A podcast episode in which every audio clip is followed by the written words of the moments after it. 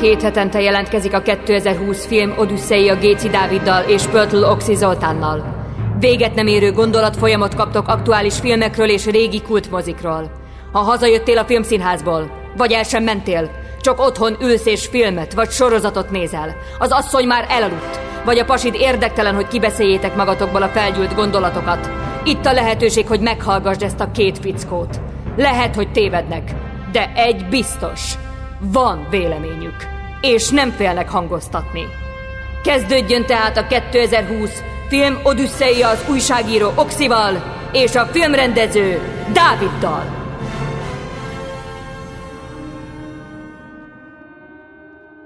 Sziasztok! Mint hallottátok ezt a erőszakos robotnőt, a zseniális Földes Eszter tolmácsolásában ez a 2020 film Odüsszeia, tehát ez a hajó már majdnem egy éves, és most jelenleg megszegjük szabályainkat, ugyanis én kértem Oxita az egész podcast megalkotása idején, hogy mindenről beszéljünk, kivéve magyar filmekről, mivel hogy én magyar rendező vagyok, és szeretnék még filmeket csinálni, és nem túl korrekt, hogyha az ember mondjuk véleményt mond a többi alkotótársáról nyilvánosan.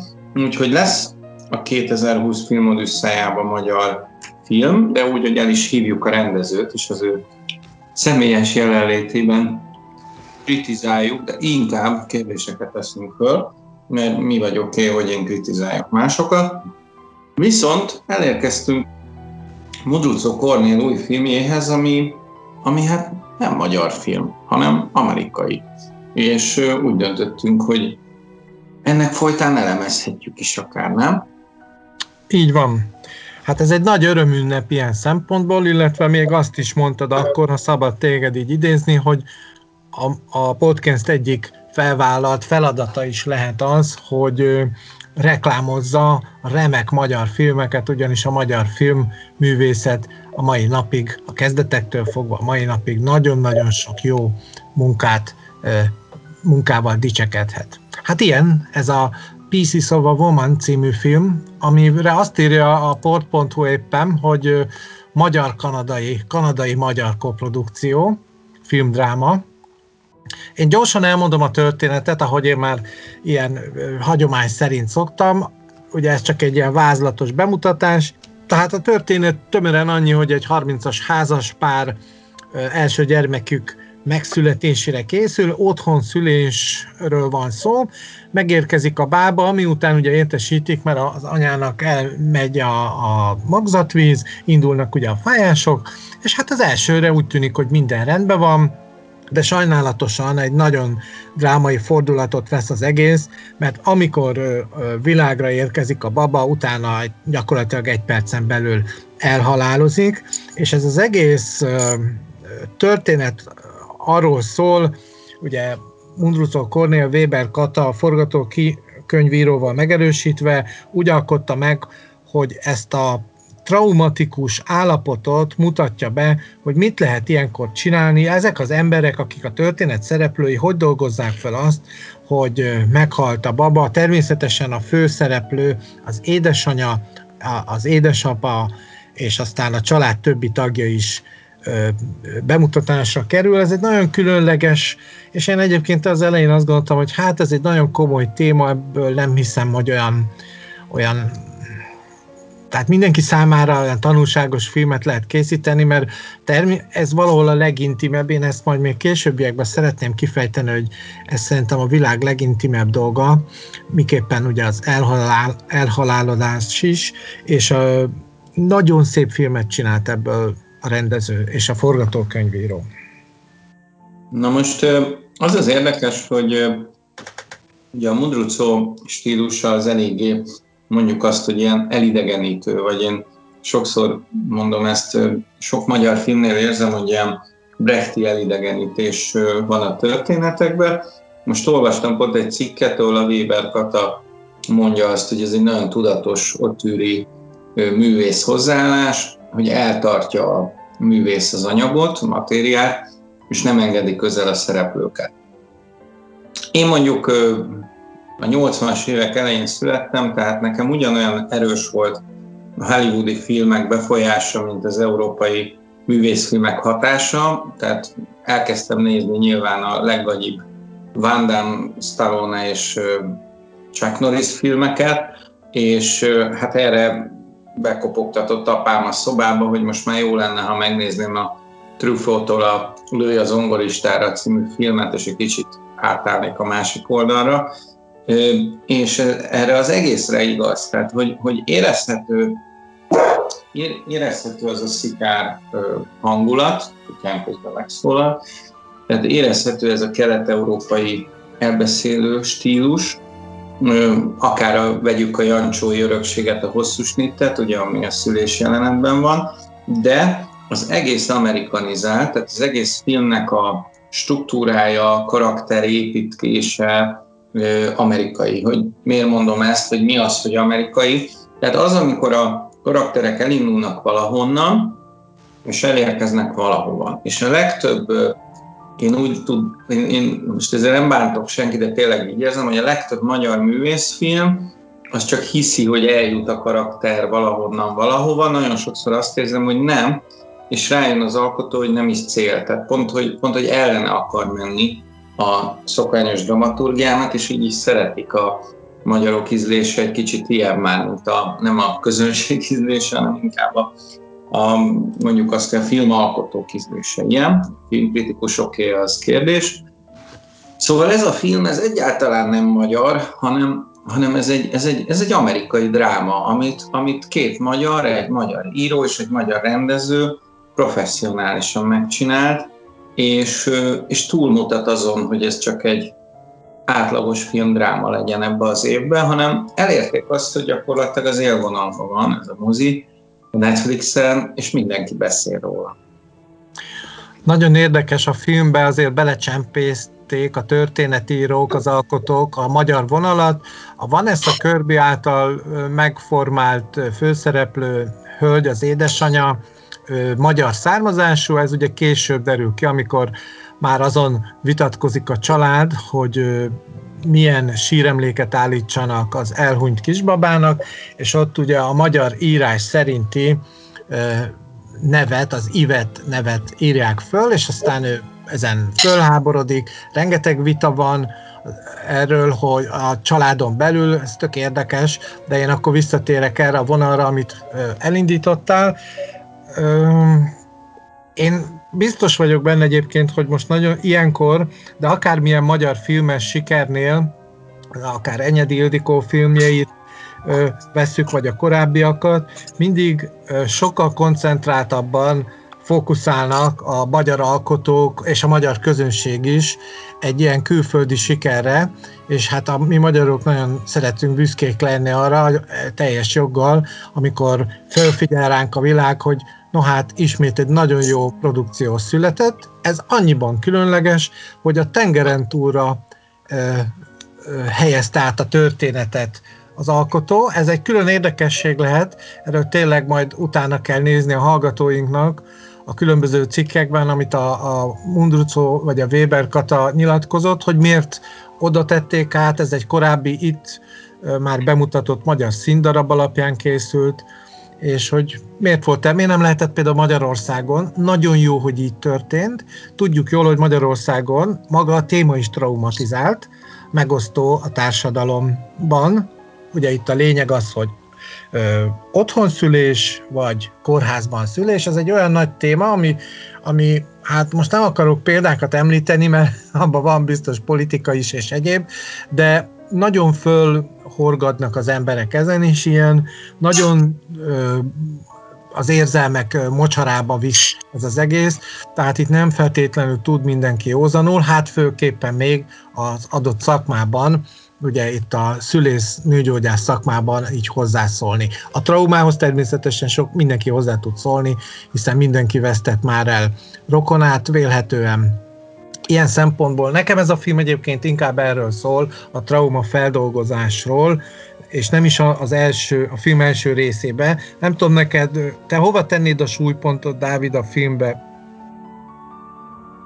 Hát, ahogy mondod, a trauma feldolgozásra, tehát igazából egy kicsit tovább is megy, a megbocsátásról szól.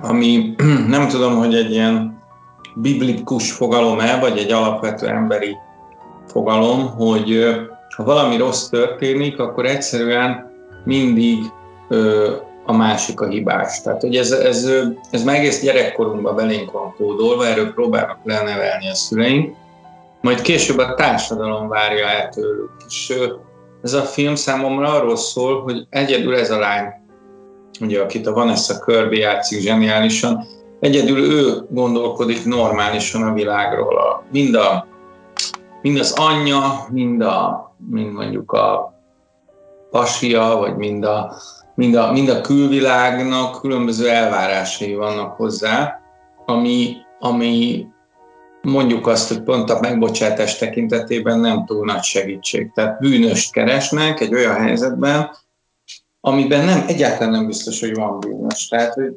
nagyon szépen mutatja be a film, ahogy ugye a szívhang nem nincsen rendben, de a nő nem hív egyből segítséget, hanem megpróbálja megoldani.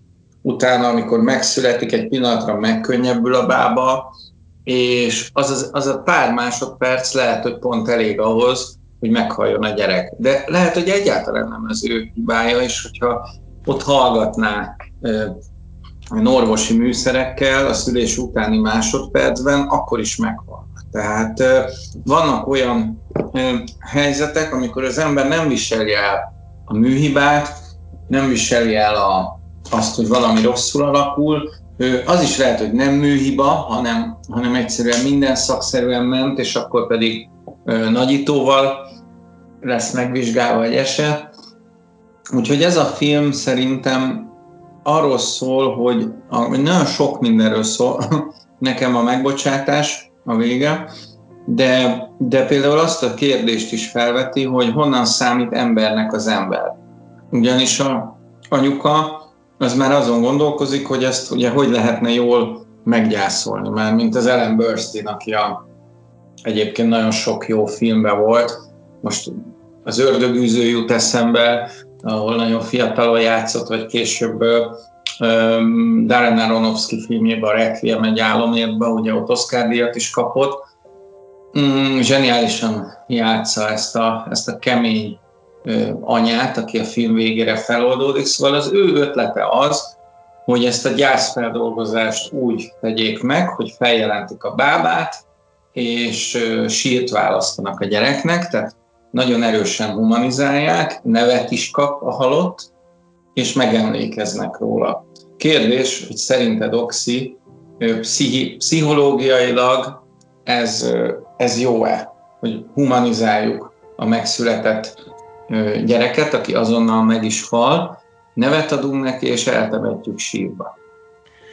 Pontosan ez az az időszak most, ahol, amikor erről nagyon sokat vitatkoznak itt Közép-Kelet-Európában, tudjuk jól a hírekből, hogy Lengyelországban elindult egy olyan politikai szándék folyamat, hogy mindenképpen születhessenek meg a gyerekek, azok az anyák, akik úgymond a nem kívánt terhességgel küzdenek, azok is szüljék meg, és hát azt olvashattuk kicsit talán túl leegyszerűsítve az egészet, hogy azért, hogy meg lehessen keresztelni, hogy legyen neve, és ez, ez volt az egyik alapvető oka. Ennek nagyon-nagyon-nagyon mély kulturális gyökerei vannak, vallási gyökerei vannak, és az ember létezésével összefüggő dolgok ezek. Én azt gondolom, hogy ez így van jól.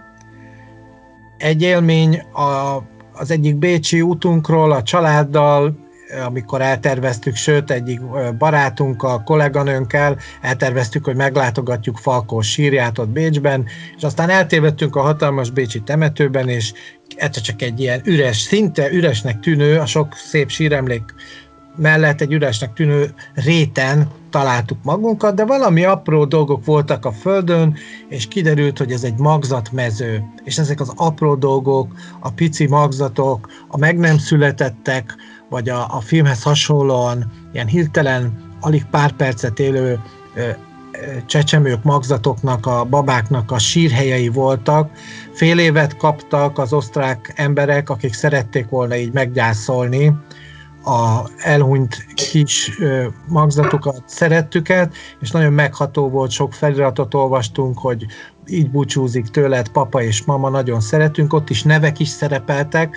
Ez egy nagy kérdés, hogy az az édesanya és édesapa, elsősorban persze az édesanya, aki elveszíti a gyermekét, az tudja-e, hogy mondjuk például egy abortusznál, vagy egy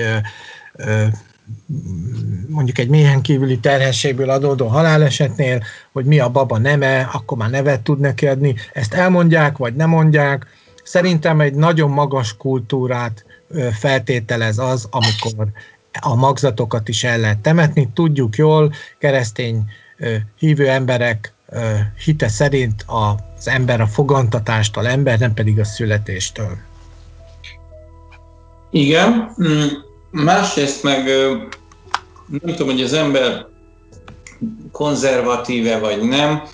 Én bizonyos dolgokban nagyon liberális vagyok, bizonyos dolgokban konzervatív. És sokszor az jut eszembe, hogy a legjobb az, ahogy a régi emberek éltek, ahogy a nagyanyáink, dédanyáink éltek, és igazából hogy éltünk? Megszületett egy családba 6-8 gyerek.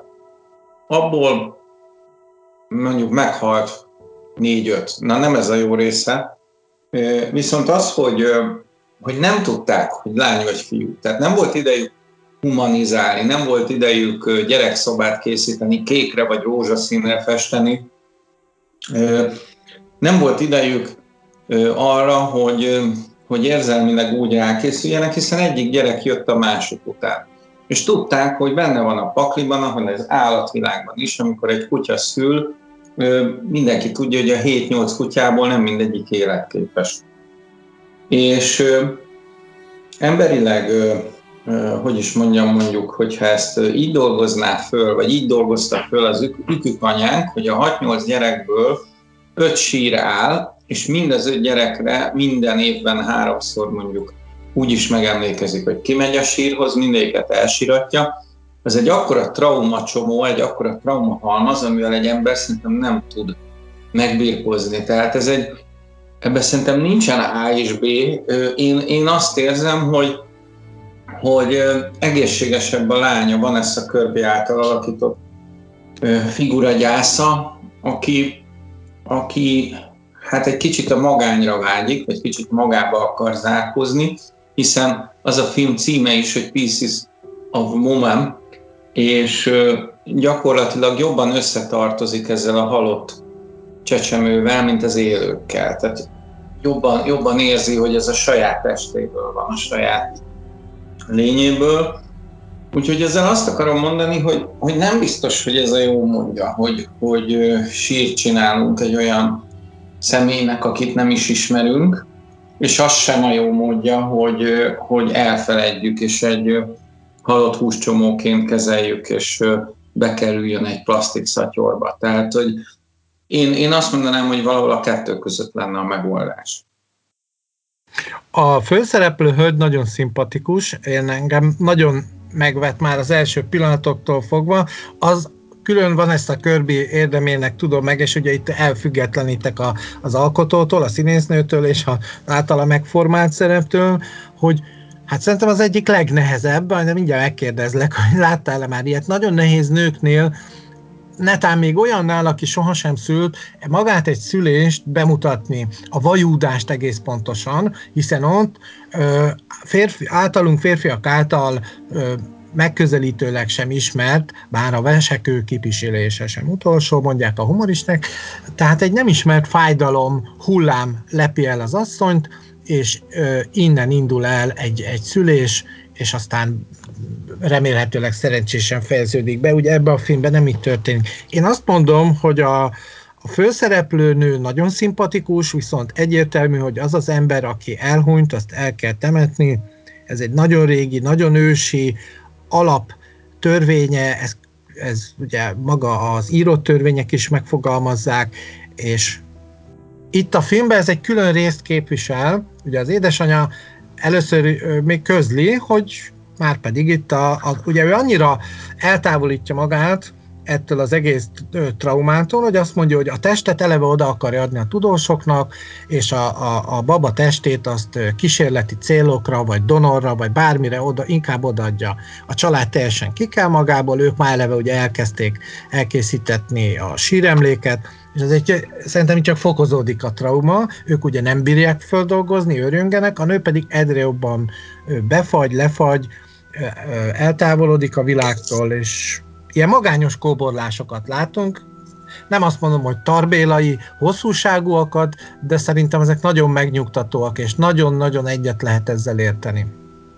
Hát, bocsánat, de magyar filmben, hát még emlékszem, még 20 éve, amikor az egyetemre bekerültem, akkor halálba cikiztük azokat a értelmiségi filmeket, ahol nagyon hosszan hallgattak, és ilyen művészi hosszú hallgatás volt, de mondjuk nem volt veleje. Tehát van, amikor egy művészi hallgatásnak nagyon sok jelentése van, és, és közben szabadon enged asszociálni, és van, amikor üres. Most direkt ezért nem kezdek el magyar filmekkel dobálozni, hogy szerintem mikor volt értelme, és mikor nem. A lényeg, hogy ebbe a filmben van értelme a csendeknek olyannyira, hogy, hogy rengeteg időt és fogódzót ad arra, hogy átgondoljál elég komplex és bonyolult helyzeteket. Úgyhogy, úgyhogy azt gondolom, hogy ez a jó irány. Tehát, hogy, hogy nagyon, nagyon sok film nem találja meg ezt a helyes irányt, és nagyon sokszor azok a csöndek üressé válnak, és, és nem mondanak semmit, és kifejezetten untatnak, ami szerintem elég kínos. Viszont ez a film, ez nem kevesebb, nem több, ez pont annyi, amennyire szükség van, és, és ez alatt az idő alatt mondja el a drámát nagyon jól. Két hiányérzetem van, azért azt is elmondom. Az egyik a, a Shia szerintem most tök mindegy, hogy mit írkálnak róla, vagy hogy folytogatta a csaját, vagy nem folytogatta, azért majd megkapja szerintem a büntetését, vagy nem kapja meg, az egy büntetőjogi ügy.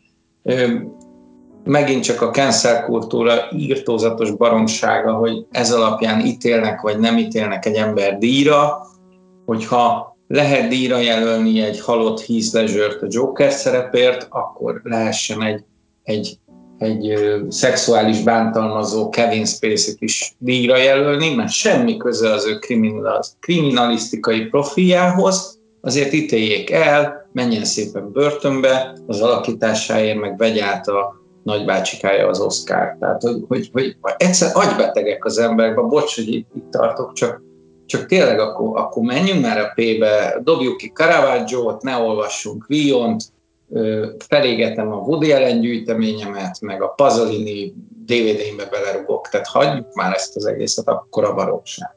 Na mindegy, cancel kultúra. Lényeg az, hogy, hogy én szerintem a Shia LaBeouf is nagyon jó, viszont egy picit többet láttam volna belőle. Tehát én értem, hogy a történet szempontjából kikopik azon a ponton, amikor ugye az anya felajánlja a pénzt, hogy kvázi, hogyha hogyha egy kicsit is szeretted a lányomat, akkor megérted, hogy, hogy rohadtul nincs helyed ebbe a családba, és emellett a nő mellett, mert semmit nem tud segíteni. És igazából onnan, hogy a srác elfogadja az a mutertől a pénzt, és nem küldi el a picsába, onnantól kezdve azt mondom, hogy jogos, tehát jogos az anyuka pénzes zsarolása is, és, és jogos az, hogy eltűnik a képből a, a Shia viszont nézőként mégis hiányom van, hiszen, hiszen ezeknek az embereknek a drámáját láttam, és, és egy fájó dolog, hiszen a film elején én abszolút kedvelem a LaBeouf-ot. Lehet, hogy egy ilyen munkás karakter, lehet, hogy egy ilyen durvább figura, de láthatóan úgy szereti a lány, gondoskodik róla, úgy, úgy vesz jelen, vagy úgy van részt ezen a szülésen, hogy, hogy láthatóan mindent belead ő is. Teljesen emberi reakciói vannak, hogy, hogy, hogy hiányzik neki a szexualitás, ugyanakkor nagyon türelmetlen, tehát persze lehet rosszat mondani, hogy, hogy egy gyászoló nőnél állandóan próbálkozni, és utána megkúrni a, a család ügyvédjét nem a megfelelő ritus. Viszont, viszont azt gondolom, hogy nézőként érdekelt volna, hogy velem mi van, vagy ő hogy éli ezt meg. És ez az egyik művészi hát nem is tudom, művészi, kicsit azt mondanám, hogy magyar hozzáállás, hogy nem varok el minden szálat, hanem azt mondom, hogy ennek a karakternek itt van vége, hiszen elfogadta a pénzt.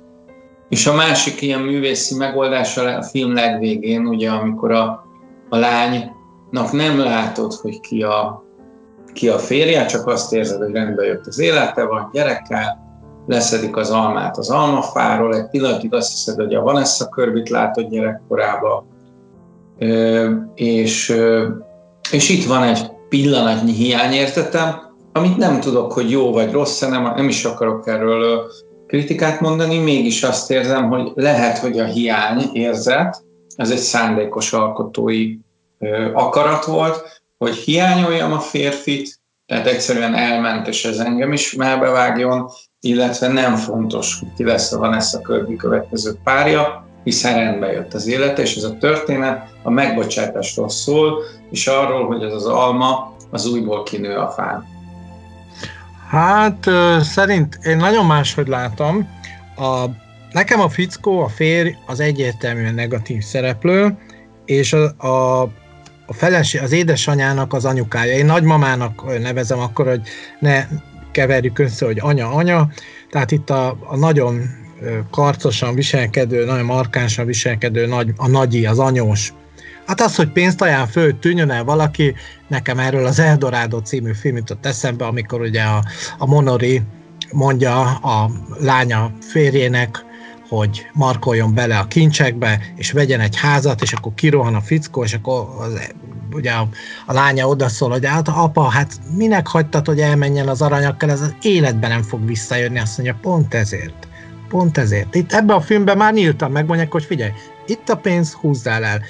Két erkölcstelen ember, két nem igazán, nekem én úgy látom, két nem igazán helyen lévő ember üzlete ez, ugye a nagymama és a, a férj, és a férre ugye már utaltál, elmondtad, hogy bizony, itt mivel nem tudja a fickósodását féken tartani, egy hatalmas, ezt beszéljük már meg, hogy ott végülis, hogy a csodába van ez, hogy ekkora traumát élt meg a feleségem, most képzeljük magunkat a férj helyébe, elveszítjük a babát, meghal, a, elindul a gyász folyamat, nem nagyon működik, láthatóan az anya, anyával van valami gond, viszont fiatalok vagyunk, a szexualitás ugyanúgy működik, sőt, akár úgy is vélhet, hogy regeneráló erővel is bírhat, no de mindegy, hiszen kanosak vagyunk, rávetjük magunkat az anyára, van egy elég kínos jelenet, hogy ott ilyen erőszakosan szeretne vele, már-már erőszakosan szeretne vele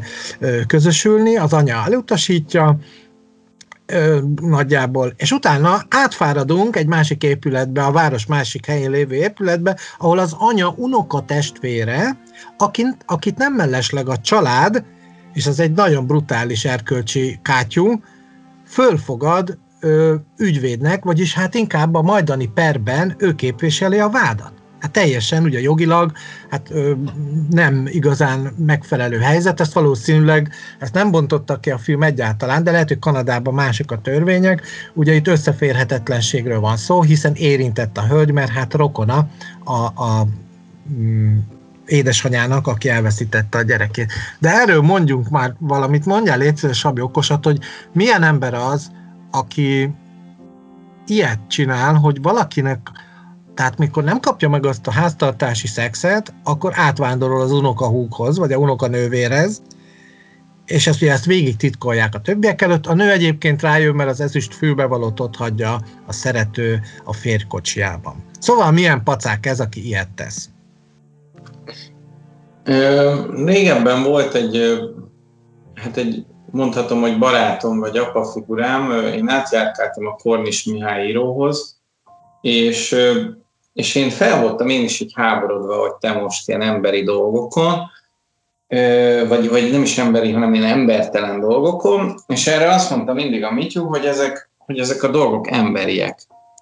És onnantól kezdve rájöttem, hogy, hogy nincs nincs helye a gyűlöletnek itt, mert nagyon jól megvan ez indokolva. Tehát, tehát hogy itt van egy trauma, és itt van egy, egy munkás dolgozó faszi, nem akarok senkit felmenteni, de nyilván tele van tesztoszteronnal, tele van feszültséggel, és ez egy, ez egy egyszerű figura. Tehát ez az egyszerű figura, akit a nő választott maga mellé, tudta, hogy ilyen, tudta, hogy egy bumfordi ez a pasi szexet akar. Tehát ez, ez így tudja a feszkóját, az érzelmeit kiadni magából.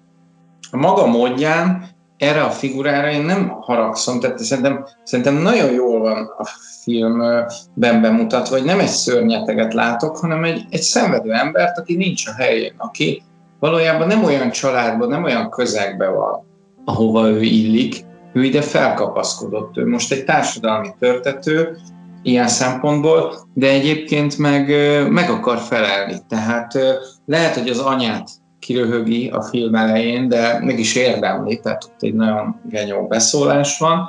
Másrésztről ez a, ezt a férfi tényleg a nő és a család érdekli. Tehát úgy kezdődik a film, hogy dolgozik az építkezésen, és arról beszél a munkatársainak, hogy majd, amikor ez a híd megépül, a lánya lesz az első, hogy aki átmegy rajta. Én nem hiszem, hogy ez egy rossz ember. Én azt gondolom, hogy ez egy gyenge ember, aki, aki, aki más, más közegben szocializálódott, és gyakorlatilag kapva kapott az alkalmam, hogy egy ilyen csodálatos nőhöz és a családjába és az ő társadalmi közegébe bekerüljön. A tragédia az, hogy, hogy ugye kicsit komplex, hogy megfogalmazzam, tehát hogy a lány anyjával szembeni ellenállását és lázadását jelképezi ez a kapcsolat. Tehát nyilvánvalóan a gyerekkorából való menekülés, hogy egy olyan pasit választ, aki az anyjának teljes mértékben nem felel meg. Tehát ez nem egy ember hibája, ez két ember hibája, tehát két olyan ember találkozott, akik valahogy a társadalmat most így, hát mondjuk azt, hogy hátat fordítanak neki, vagy bemutatnak. A lényeg az, hogy ez, ez valójában két nem összeillő ember, és a film elején azt érzed, hogy összeillő emberek. És ebben az a szomorú, hogy, hogy attól még összeillhetők lehetnének, hogy az egyik a munkásosztályban van, a másik meg egy értelmiségi családban született, de itt bejön az a, az, az emberi hát tulajdonság, az a gyengeség, ugye a szenvedélyfüggőség, és sok más, amit lehet, hogy a családjából hoz traumákon keresztül egy ember. Tehát erre mondhatod azt, hogy na jó, de attól, mert alkoholista volt itt a Sia Leböf anyja, vagy apja, vagy, vagy ilyen munkás családból vannak, akkor nem kéne így viselkednie, meg nem kéne a lóvét elfogadni és eltűnnie. De lehet, hogy azért fogadta el a lóvét, mert rájött, hogy nem tartozott ide. Mondjuk én emberileg úgy tudnám ezt a karaktert elfogadni a film végén, ha ő ezt a csajjal megbeszéli, ha ő elmondja, hogy szarember volt, megkúrt mást, mert nem bírt magával és a szexualitásával, és egyébként visszadobja az asztalra a pénzt, hogy én, én szerettem a lányodat, és tök mindegy, hogy élek tovább, én ezt a pénzt nem fogadom el. Tehát így, így egy, azt mondanám, hogy ez a figura egy ö, abszolút ö, ö, esendő, de, de alapvetően jó figura. Így viszont egy genyó. Viszont mint genyó érdekelt volna még, de ez már lehet, hogy csak az én én vágyom, mert, mert, mert annyira erről a három emberről és a, az ő viszonyrendszerükről szólt nekem ez a film. Ez így van. Én szerintem a rendező mondatja veled, és most nem is feltétlenül a filmelemző, filmnéző, hogy hát ez egy remek figura, mert hát most tényleg, ahogy mondtad is, én a genyószót nem mondtam, de egyetértek vele, tehát ha magára hagyja a feleségét, ha meg akarja erőszakolni, kis, meg is el, el is kezdi ezt az erőszakot, megcsalja, most nem is ugrott be, de mondtad, hogy hát ott azért nem, nem csak szex fogyott a unokatesónál, hanem kokain is, igen, és a, tehát ugye hazudozik, utána aljas módon elfogadja a pénzt attól, akit utál, és ne nézzük le a munkásokat, mert ők attól mi, a munkásosztály embereit ugyanolyan rendes emberek, nekik is van ugyanúgy, minden, mindenkinek, nekik is van erkölcsösségük, ő, ő, neki tudni kellett volna, hogy mi a dolga, de ezt már előbb így el is mondta. És aztán lelép, hát a végén közli, hogy ja, hát engem vár Seattle, én megyek, jössz? Mert ha nem, én akkor is megyek. Tehát ja, teljesen... Igen, meg még, meg még beüti azt a koporsó szöget is, hogy kár, hogy nem előbb találkoztunk. Tehát ami, ami teljesen felülírja a barátnőjével a kapcsolatot. Tehát ilyen szempontból értem az alkotói dühöt, hogy ennek a figurának itt van vége, és egy vonallal meg van húzva, úgyhogy, úgyhogy ez igazából nem vita, mert akkor lenne vita, ha tudnám a dramaturgiai megoldást, hogy hogy lenne ez még kerekebb ez a szitu, de igaz, hogy az élet nem kerek. Tehát, hogy az életből így tudnak eltűnni emberek, figurák, hirtelen halállal, hirtelen döntéssel, pont ezért nagyszerű ez a film. És a másik, amit el akartam neked mondani, Oxi, hogy nagyon ritkán érzem azt, hogy, hogy van egy-egy mesterjelenet. Mármint, hogy most hogy fogalmazzak, tehát, hogy, hogy azért nyilván egy kis piac vagyunk Magyarországon, készül X mennyiségű film, nem annyi, mint Amerikában, Franciaországban, vagy a világon máshol, mondjuk Ázsiában, és ezért örülünk, ha egy, ha, egy, ha egy ilyen jó film születik, még mondom úgy is, hogy ez nem magyar film. És hát én, én attól vagyok oda, amikor egy filmben van legalább egy vagy kettő mesterjelenet, tehát olyan jelenet, amikor a világ megfordul, amikor kiderül, hogy a világ nem teljesen úgy van, ahogy a szereplői gondolták, vagy ahogy te gondolod, illetve én azt is mesterjelenetnek hívom, egyébként hibásan, mert a filmes szakkönyvek nem ezt hívják annak, amikor valami kultikus lesz, amikor valami, valami annyira erős, hogy elég visszagondolnod 20 évvel ezelőtt a keresztapa sorompos jelenetére, amikor agyonlövik a Sonit, és így, vagy amikor az öreg Marlon Brando kergeti a gyereket ilyen vinyehéjel, vagy mi a fenével a szájába, és összeesik, és meghal. Vannak olyan ikonikus pillanatok, és ebben a filmben legalább két rohadt jó van, legalább kettő. Ugye az egyik a szülés, amire mindjárt kitérünk, illetve a másik szintén egy ilyen hosszú snittes jelenet, ez a, ez a családi találkozó. És már, már abból látszik a nagy ingűsége ennek a jelenetnek, ahogy ezek a, a család különböző szereplői összegyűlnek, már ízik a levegő, mert pontosan tudod, hogy a, az anyuka nem fogadja el a fiút, szemben áll a lányával, a Sia LeBeouf karaktere ugye ott van, hogy viszonyt folytat azzal az ügyvédnővel, ami megint csak egy titok, egy, egy alvó atombomba, és, és be vannak zárva az értelmiségi körbe, ahol ez a, ez a munkás gyerek ül a büdös zokniába a nappali közepén, is sztorizik, röhög, de közben tudod, hogy ez a röhögés, meg ez a cseverészés, ez egyik pillanatra a másikra át tud fordulni drámába.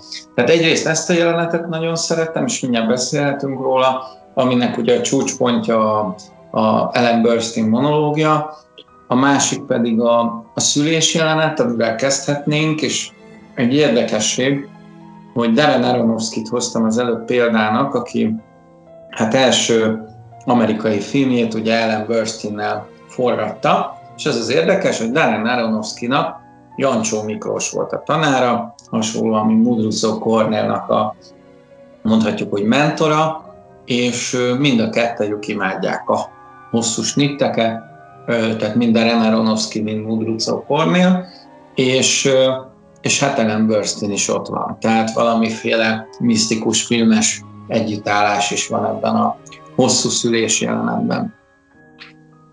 Az Ellen Burstyn-es monológ, azt már én korábban kiszúrtam, hogy ma akkor majd bedobom, akkor meg is tetted.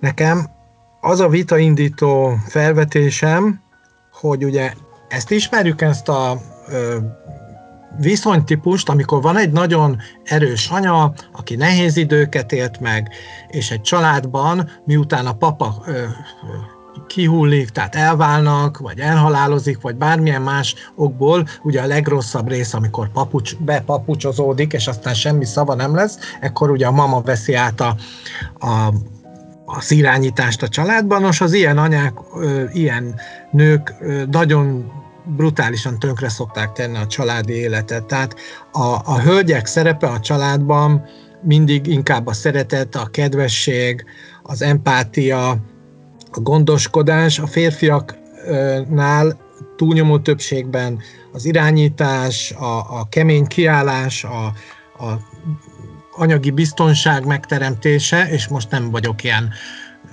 na most hogy szokták ezt, szóval nem vagyok ilyen antifeminista, meg szeretem az emancipáció folyamatát is, de azért ennél a jelenetnél ez nagyon ki, hogy itt csak neki lehet igaza. Itt ő az igazságtevő, ő az, aki mivel nehéz időket élt meg, ezt, ezt csak ő mondhatja ki. A lányát is most helyre teszi, mert, mert ugyan nem veszítette egy gyereket, aztán ugye rátér arra, hogy ezzel kapcsolatban mégis mi a saját élménye, de itt ő meg tudja mondani, hogy a lányának valójában mit kell tenni. Nem akarja rábízni, hogy a lánya felnőttként akár dönthessen erről. Már pedig a lánya nem gyerek, már pedig a lánya 30 valahány éves, és, és nagyon is karakteres elképzelése van, mit kell ekkor csinálni. A mama ekkor fölhozza a holokauszt történetet. Én megmondom őszintén, itt nem értettem a filmbe, semmilyen más kapcsolódás nincs a, a, a zsidó származáshoz. És nagyon érdekes volt, hogy egy világ minden népe számára egyértelműen fogható alap ismert történetet mond el a mama, a holokauszt történetet, ahol ugye megszenvedte a család ezt a tragédiát, érintett volt benne, és elmondja, hogy őt is úgy szülte meg egy lágerban az édesanyja, hogy ott nagyon úgy tűnt, hogy igazándiból erre már nem sok lehetőség van, hogy ő azt túlélje, és az orvos, aki ezt mégis kiszimatolta, hogy ott egy ilyen szülés történt, mert valami rejtek helyen szülte meg őt a mamája, meséli a nagymama, hát vitába szállt az orvos az édesanyába, hogy ez a gyerek nem életképtelen, és így felemelte a lábánál fogva, mint Mauglita, a, a nem tudom kicsodák az őserdőből, hát nézze meg, hát ez, ez nem fogja túlélni. És mondja, hogy ha majd fölemeli a fejét a baba ebben a fura felreállított pózban, akkor esetleg ez így tűnhet. És mondja a nagymama, a főhős nő anyja, hogy én fölemeltem a fejem, és túléltem, és tőled is ezt várom tehát az a, az a fura nekem, hogy hogy lehet egy világtörténelmi tragédiát az egyszem ember tragédiájával úgy összekötni, hogy azon, annak a világ történelmi tragédiának példájaként kelljen az ott elszenvedetteknek a tragédiáján ebben az új 21. századi helyzetben, ami tudjuk jól, hogy rendkívül sok vetületet hordoz magába, viselkednie. Azt értjük, hogy ezt a mai napig is mondják, főleg most a járványban, hogy azért a drága eleink mennyi mindent megszenvedtek a háborúk alatt, és most mi azon nyavalgunk, hogy nem tudunk elmenni étterembe. Tehát vannak ilyen kérdések, hogy ember, neked most sokkal jobb helyzeted van, hát küzdjél, éld túl, dolgozd fel a traumát. Ugye a mama erre akar rávilágítani, de mégsem logikus, mégsem, és egyáltalán nem együttérző. Nekem ez nagyon hiányzik. Nem tudom, jól látom el. Dr. Dávid. Mm. Hát én szerintem nekem egy, nekem egy, harm, vagy nekem egy harmadik dimenziós figurává nőtte ki a mamát, akkor, amikor a személyes traumája előjött. Lehet, hogy, hogy fülénél fogott akciónak tűnik, hiszen se a zsidóság, se semmi addig nem volt előtérbe helyezve, viszont pont ezért volt érdekes. Tehát addig egy pufogós anyát láttam, egy, inkább egy anyós karakter jutott eszembe, aki, aki mindig meg akarja mondani, hogy hogy legyen, és ismerjük ezt az életünkben, hogy vannak olyan emberek, akik, akik mindig meg akarják határozni, hogy valójában hogy kéne jól, meg hogy kéne emberileg cselekedni.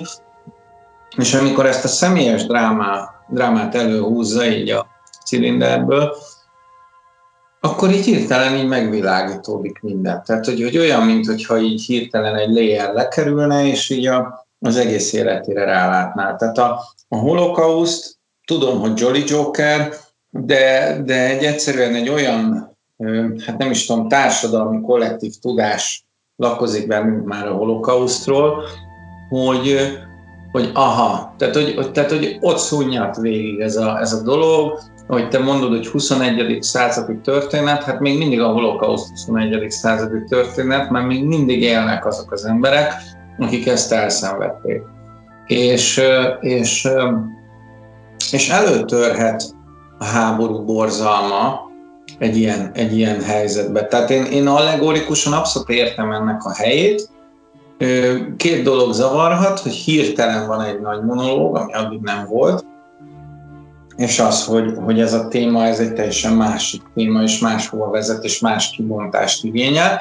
Én mégis azt éreztem, hogy, hogy a forgatókönyvíró nagyon jól hozott be egy, egy mélységet abba a figurába, és onnantól kezdve nem kellett, nem kellett utálnom ezt a nőt. Tehát nekem abban a pillanatban, hogy ez a monológ elhangzott, nekem a, az utálatom megszűnt, megértettem az ő, ő álláspontját, és az ő traumáját vitte át a lányra. Tehát azzal, hogy ő a, egy haláltáborba születik, azzal ő az, a lányát akarja megóvni mindentől. Tehát ez egy, ez egy, ez egy pszichológiai, nem is tudom, művelet, ami, ami, ami egyébként teljesen érthető. Nem mondom, hogy jó, csak hogy érthető. És az az érdekes, hogy a film el tudja érni, hogy végig el, elítélem az anya cselekedeteit, meg az anya nyomulását a lánya életébe, de amikor ezt a férfit mégis elküldi az életéből, és gondoskodik róla, valójában mégis az anyának lesz igaza. Tehát a, azzal, hogy az anya elviszi addig a lányát, hogy menjen el a perre, és szálljon szembe ezzel a történettel, a lány onnan, onnan hát számít nekem ez az Ellen Burstyn által alakított figura jó embernek, amikor a lány kiáll a bíróság elé, és azt mondja, hogy ő ezt nem akarja, ezt a boszorkányöldözést tovább folytatni, mert nem tartja a bábát bűnösnek. És az anya nem tiltakozik, hanem elfogadja, mert azt mondja, hogy aha, a lányom az most nézett szembe a múltjával, most nézett szembe a, a csecsemőjének a halálával, tehát volt értelme ennek az egésznek, és innentől kezdve nekem ez az anya nem, nem rossz karakter, úgyhogy nem tudom, én így szeretem, ahogy van ezzel a háromdimenziós képével ezt az anyát. Továbbra sem értünk egyet, de ez szerintem nagyon jó, mert a, a hallgatóság kétféle álláspontot is kaphat. Én azért látom rossznak, mert ugye az alapmotívum nála nagyon jó ez a monológ, valóban nagyon meggyőző, és tényleg megható az a jelenet, mikor mondja, hogy ő neki csecsemő korába kellett azt bizonyítani, hogy életképes. Hát akkor ugye az ember mindig a szüleire, a szülő édesanyjára van bízva, az majd bebizonyítja, hogy ő életképes, és ő neki már akkor meg kellett tenni azt a bizonyos fejfelemelő mozdulatot. Ez nagyon hatásos, de ez egy manipuláció, hogy meggyőzze a lányát arra, hogy bosszút kell állnia. Az, ez nem túl jó tulajdonsága a bosszúállás, és nem is értjük, és amit a, a hölgy, a Márta, még soha nem mondtuk ki a nevét, az, a főszereplő hölgy neve Márta a filmben, Márta rendbe teszi a dolgot, először is ott helyre teszi az anyját, hogy ezt nem miattam csinálod, nem miattam kardoskodsz itt miatt, hogy a per meglegyen, hanem magad miatt. A te igazságodnak kéne megvalósulni te szerinted, és nem az enyémnek. Te, hát ugye itt a, a nagymama a lánya életébe akarja megélni az igazságtételt az igazságtétel érzését, és bosszúért ö, liheg, és aztán a tárgyaláson én úgy értelmezem, hogy az a nő, hát az egész tárgyalás arra épül fel, hogy a bábát azt el kell ítélni súlyos börtönévek, és, és, és kapja meg, amit megérdemel, ugye ez a tipikus, és a, a lánya helyre teszi az egészet, az is egy jó, és ezt te tudnád megmondani, hogy milyen dramaturgiai elem az, amikor ugye a rendező nem, nem mutatja meg, hogy mire fut ki végül is az ítélet. Azt nem tudjuk meg. Ezzel zárul ez a per rész, ha jól emlékszem, hogy a lánya azt mondja, hogy ez az ember, akit most itt vádolnak, hogy megölte a gyerekemet, hogy hibás a gyerekem halálába, ez ártatlan, mert ő csak jót akart. Én nem emlékszem erre, de biztos így van, ahogy mondod, hogy a nagymama ekkor hiszen ott nem szól, csak látni az arckifejezését, akkor belenyugszik ebbe. Hát szerintem ő nem az a típus. Ez az a típus, aki a, a halálból született, és az egy szintén nagyon szép kép, hogy hogy lehet egy haláltáborba megszületni, és ő az ő küzdelmét szerintem mindenki elismeri, de, de itt ő, ő nem, nem jó arc. A lánya jó, aki nem azt az utat választja, hogy elmegy egy terapeutához, nem azt az utat választja, hogy a családra bízza magát, hiszen a család az mindig csak jót akart, ugyanis ez nincs így. Itt ki is derül pont a nagymamánál, hogy ő baromira nem a jót akarja, bosszút akar. Elküldi a férjet. Miért nem békíti össze a férj? Ő ugye nem tud a megcsalásról, hogy a férj megcsalta a lányát. Miért nem békíti őket össze? Miért nem mondja azt, hogy édesfiam, ugyan te nem tartozol közénk, nem tudom, hogy mennyire rasszista ez a felhang nála, de, vagy csak egy ilyen osztálykülönbségre utal, de az a lényeg, hogy maradj inkább itt, segítsd a lányomat, menjetek el együtt egy terapeutához, egy pszichológushoz, menjetek el rehabilitációra, lehet még úgy gyereketek. Gondol, majd ez majd a távol éve, stb. stb. Nem ezt csinálja. Miért nem? Nagyon izgalmas része ez a filmnek. Jó, hát én azt mondom, hogy vannak, vannak érvek és ellenérvek. Az tök jó, van olyan, hogy meg, meg tudjuk egymást győzni erről vagy arról. Én érzem az általad felvetett problémát, és, és minden, minden mű, minden film, minden festmény, minden film, minden regény lehetne befejezettebb jobb. Ha egy zeneszerző tehetné, szerintem még kétszer újraírna dolgokat, de nem mindig lehet. Beethoven is meghalt, nem tudja újraírni a szerzeményeit. Valószínűleg jobban lemenne a torkodon, hogyha itt egy, egy zsidó családot mutatna be már az elejétől fogva, és a történetbe ez jobban bele lenne ágyazva, nem csak úgy ukmukfuk kerülne elő. Szerintem ez a te igazi problémád ezzel, Ö, és ezt a részét el is tudom fogadni. Viszont annyira feszes a film, ami viszont az előnyére vágyik, vagy válik, akár az, hogy, hogy az általam hiányolt Shia akár kiírja, és többet nem mutatja, ezek mind olyan döntések, amik szerintem egyszerűen meghozzák ennek a, ennek a, ennek a filmnek a szikárságát, tömörségét, és azt, hogy ilyen gördülékenyen végig, végig megyünk ezen a történeten. Ilyen szempontból én, én most nem is akarok kritikát megfogalmazni, hanem mint műalkotást nézem, és azt mondom, hogy hogyha van hozadéka, jó hozadéka ennek a koronavírusos izérvizének, az pont az, hogy, hogy a stúdiók lefordulnak a, a nagy ö, szörnyes filmekről, meg, meg szuperhősös filmekről, meg, meg rohadt nagy katasztrófákról, meg nem tudom mi, mi, miről, és, és láthatóan az emberi drámák jobban érdeklik az embereket, szóval szívesebben töltenek el másfél-két órát egy értelmes dologgal, mint egy századik ö, valamilyen szuperhős filmmel, és ez egyre jobban ö, bebizonyosodik, és egyre jobban a öreg scorsese van igaza, hogy azok igazából annyira nem is filmek, akár tetszik, akár nem ezt kimondani. Nyilván ez egy sarkos kijelentés, és vannak olyan szuperhős filmek, amik nagyon jók, de, de ilyen filmekre van szükség, tehát emberi történetekre van szükség, ahogy egyébként tök jó vígjátékokat is nézni, horrorfilmet, ezt, azt, tehát én, én örülök, hogy ennyire színes a filmes paletta, de kifejezetten örülök, hogy visszatérnek a filmdrámák, a kamaradrámák, és, és, és, színvonalas jó filmet, művészfilmet lehet nézni a tévébe.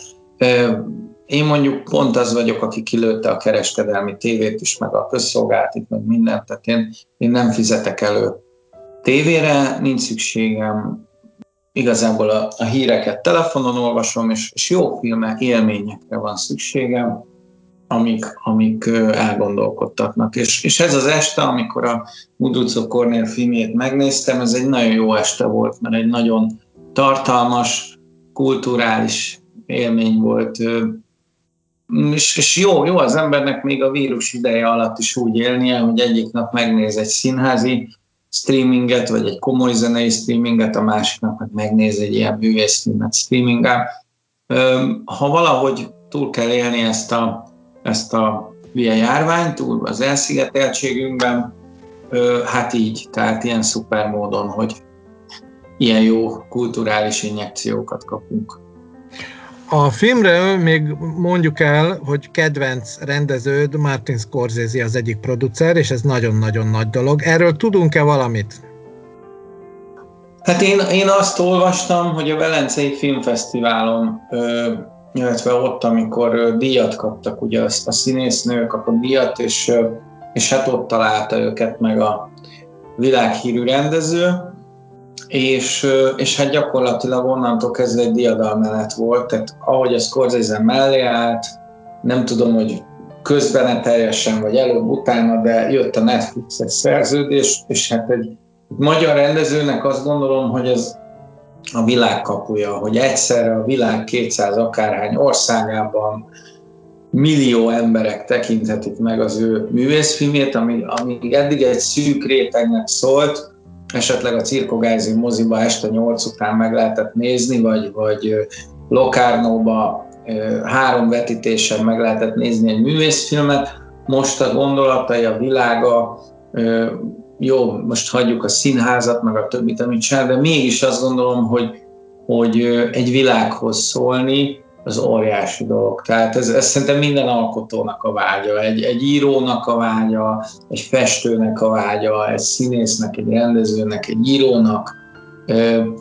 Úgyhogy, úgyhogy ez azt gondolom, hogy amit a Kornél most elért, az egy, az egy nagyon nagy dolog, és még egy, hogy ö, olvastam még tíz éve egy beszélgetést, ahol leültek az Antal Nimroddal, és nekem bevallom, a Nimrod stílusa az közelebb áll, tehát én, én, én közelebb éreztem magamhoz azt a commerce irányt, amit a Antal Nimrod képviselt, mert ő egy olyan commerce csinált, amiben mégis voltak művészi jegyek. Most kezdve a kontrolltól, a többi filmjén át, mindegy, mindegyikben éreztem egy, egy gondolkodó embert, egy művészi hozzáállást, amellett, hogy, hogy közönségfilmet csinál, és, és ők valahogy abban az interjúban nagyon kedvelték egymást, de már akkor kiderülhetett, hogy mert valahogy úgy gondolkoznak a világról, hogy a világnak akarnak filmet csinálni, és míg, a, míg, míg az Antal Nimrod annól le volt azt hiszem szerződve a Sony Pictures-höz, tehát neki úgymond kötött pályás filmkészítés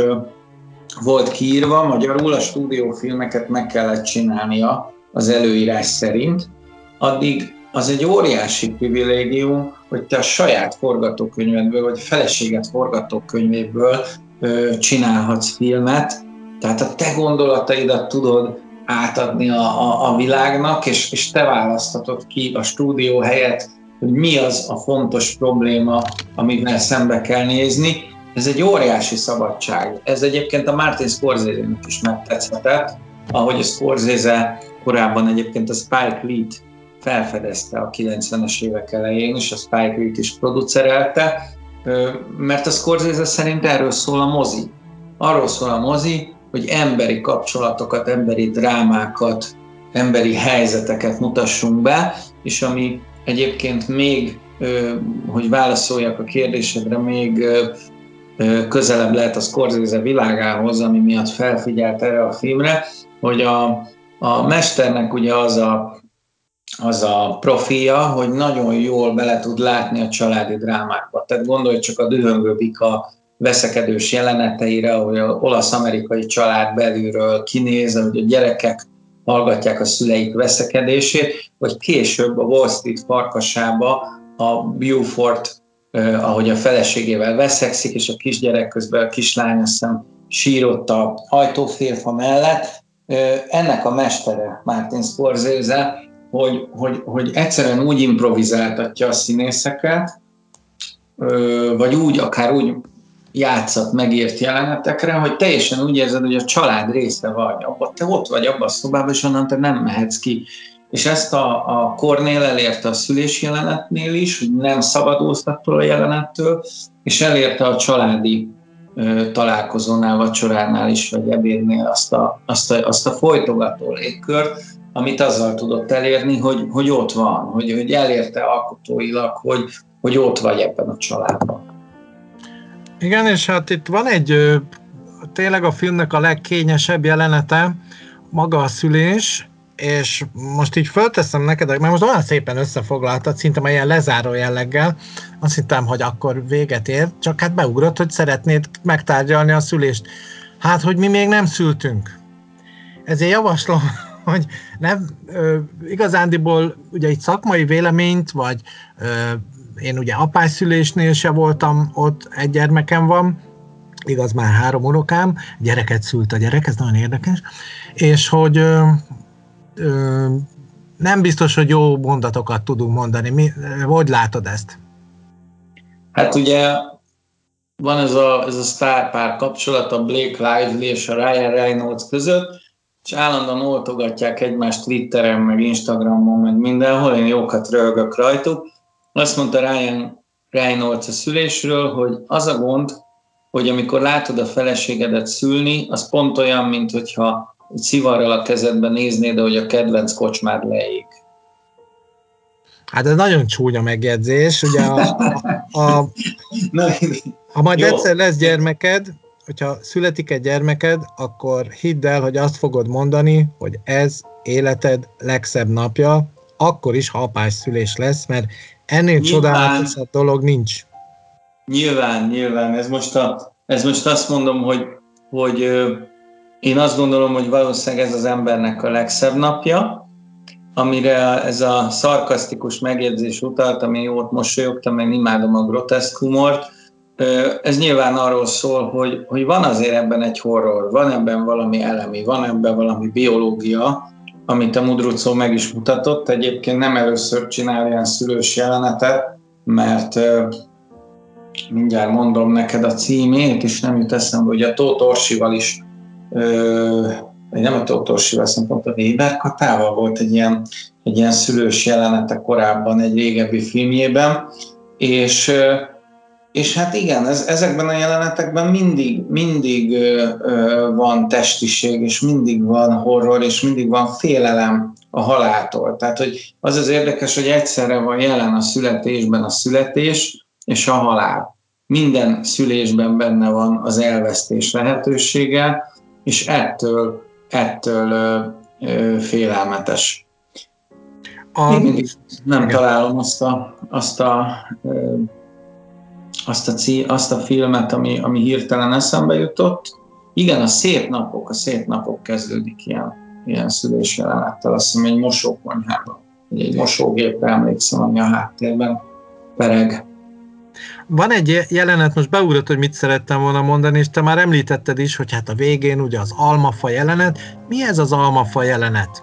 Kétszer is megjelenik ez előtt a filmben az alma, motivumként. Az egyik, amikor a, a gyászban már a hölgy először is találkozik egy, hát egy szipírtyóval, egy plegykás szipírtyóval a záruházban, az élelmiszerboltban, és ő éppen egy almát szagolgat.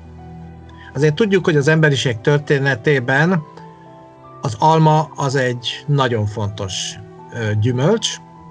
Volt egy barátom, aki elég snob ahhoz, hogy Apple terméket vásároljon, és elárultam neki, hogy az, hogy az Apple termék logója az, hogy egy almába már beleharaptak, hogy az valójában mit jelent.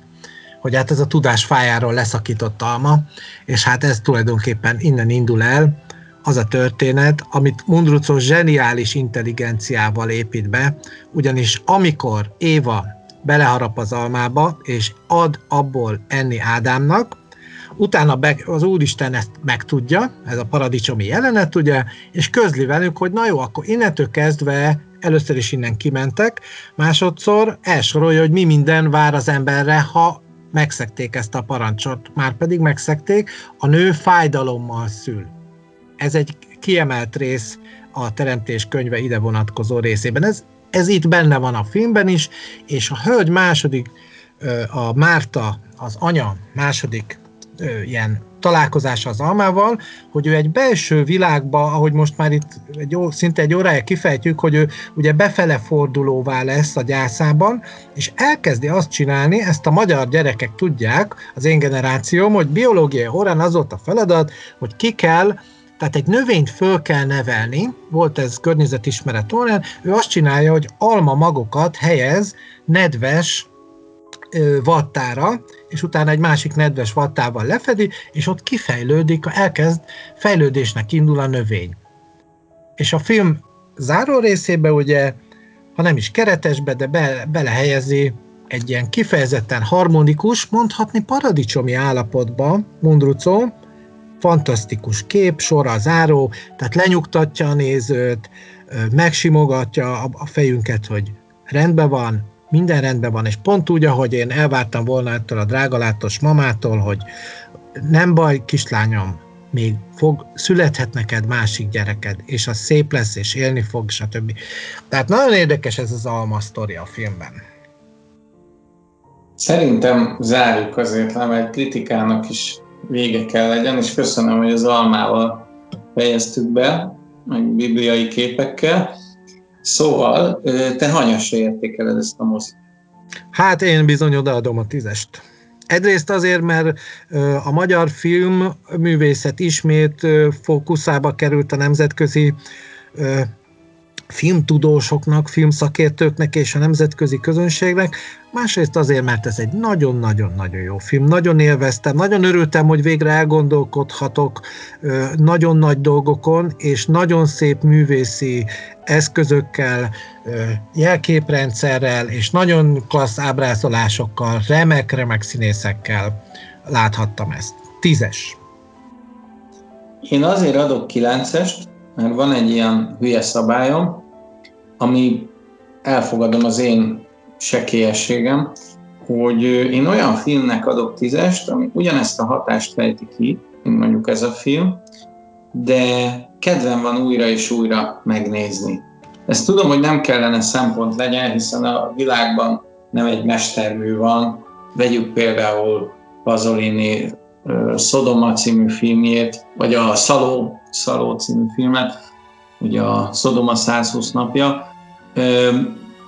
A helyzet az, hogy, hogy, hogy ez a film, ez, ez annyira meggyomroz, hogy, hogy egy ideig nincs kedvem nekem újra nézni, de rá, rám ez így hat. Érdekes, hogy a Schindler listája, vagy mondjuk a Zongorista című film, ami szintén nagyon kemény, mondjuk most pont holokauszt filmeket mondtam, azokat, azokat hamarabb nézem újra. Lehet azért, mert, mert kalandfilmesebben, vagy, vagy még egy fokkal könnyebben van elmesélve, de ez már tényleg egy, egy olyan esztétizálás. Tehát én azt gondolom, ha én most 9-est adok, akkor a 2020 filmodüsszeje a 9,5 pontot ad, ami az IMDb is szinte olyan ritka, hogy nincs is ilyen film, úgyhogy nagyon gratulálunk az alkotóknak, és sziasztok! A végén, ha szabad szolgálati közleménnyel szolgálni, mindig is ajánljuk magunkat bátran a 2020 filmodüsszeát, a Spotify-on, az Apple Podcast-en, és természetesen a népszerűbb közösségi oldalakon, a Facebookon, Instagramon ilyen néven vagyunk megtalálhatók, tehát 2020 Filmodusszea. Weboldalunk, anya cégünk Könyvkultúra magazin, és ott a Bibliopod rovatban vagyunk megtalálhatók. Hát ides tova ez bizony, ha jól számolom, a 25. adás, azt mind ott meg lehet hallgatni, ahogy természetesen a klasszikus YouTube csatornán is.